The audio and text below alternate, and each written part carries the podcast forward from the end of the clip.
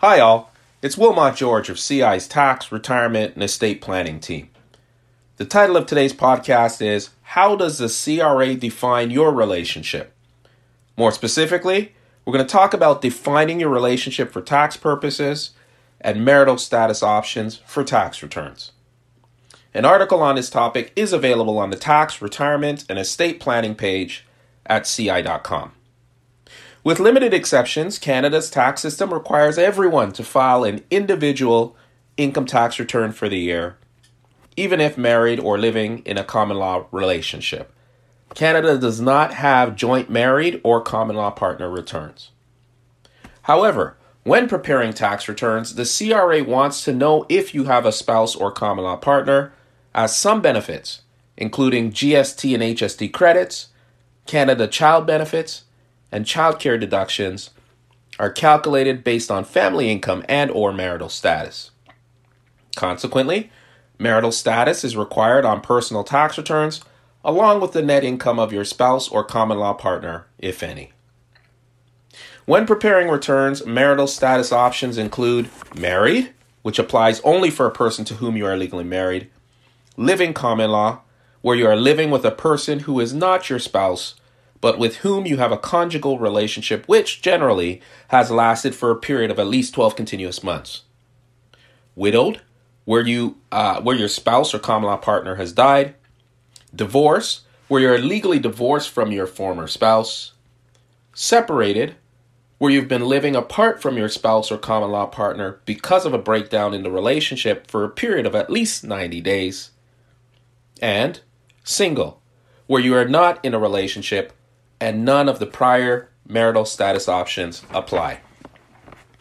Taxpayers are required to tick the box that applies to them as of December 31st for the year for which the tax return is filed, and similar rules apply for Quebec tax purposes.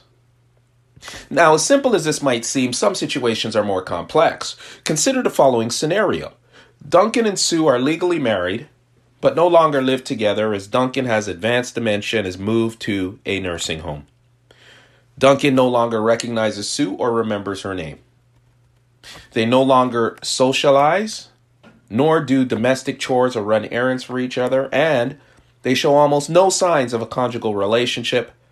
Their interaction is limited to Sue visiting Duncan on occasion and ensuring that his financial needs are met. Given these circumstances, Sue would like to know her marital status for tax purposes. Should the couple be filing as married or separated? The tax rules do not define the term separated. However, CRA practice is to accept that a couple is separated when they live separate and apart because of a breakdown in their marriage or common law relationship for a period of at least 90 days without reconciliation. The determination of whether a couple is living separate and apart because of a breakdown in the relationship depends on the details of the situation.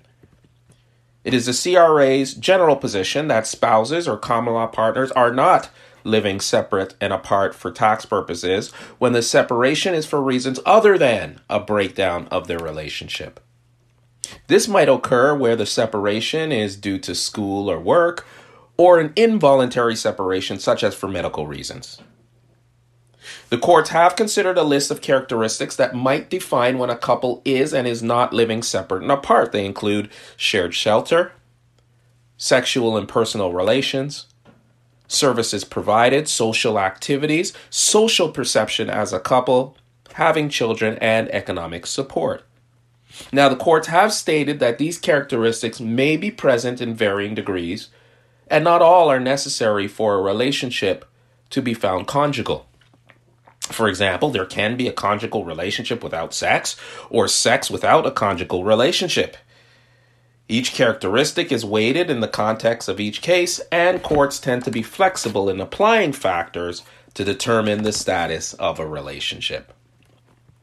So, for Duncan and Sue's situation, whether the two are living separate and apart because of a marriage breakdown can only be determined after a more comprehensive review of their case.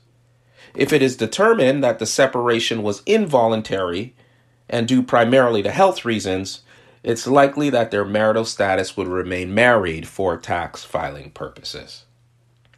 Well, that brings this podcast to an end. We hope that you found it helpful and we thank you for taking the time to listen. For more information on this and other tax, retirement, and estate planning content, please check out our website. That's the Tax, Retirement, and Estate Planning page at ci.com. Thanks again, and have yourselves a great day. This podcast is provided as a general source of information and should not be considered personal, legal, accounting, tax, or investment advice, or construed as an endorsement or recommendation of any entity or security discussed. Investors should seek the advice of professionals prior to implementing any changes to their investment.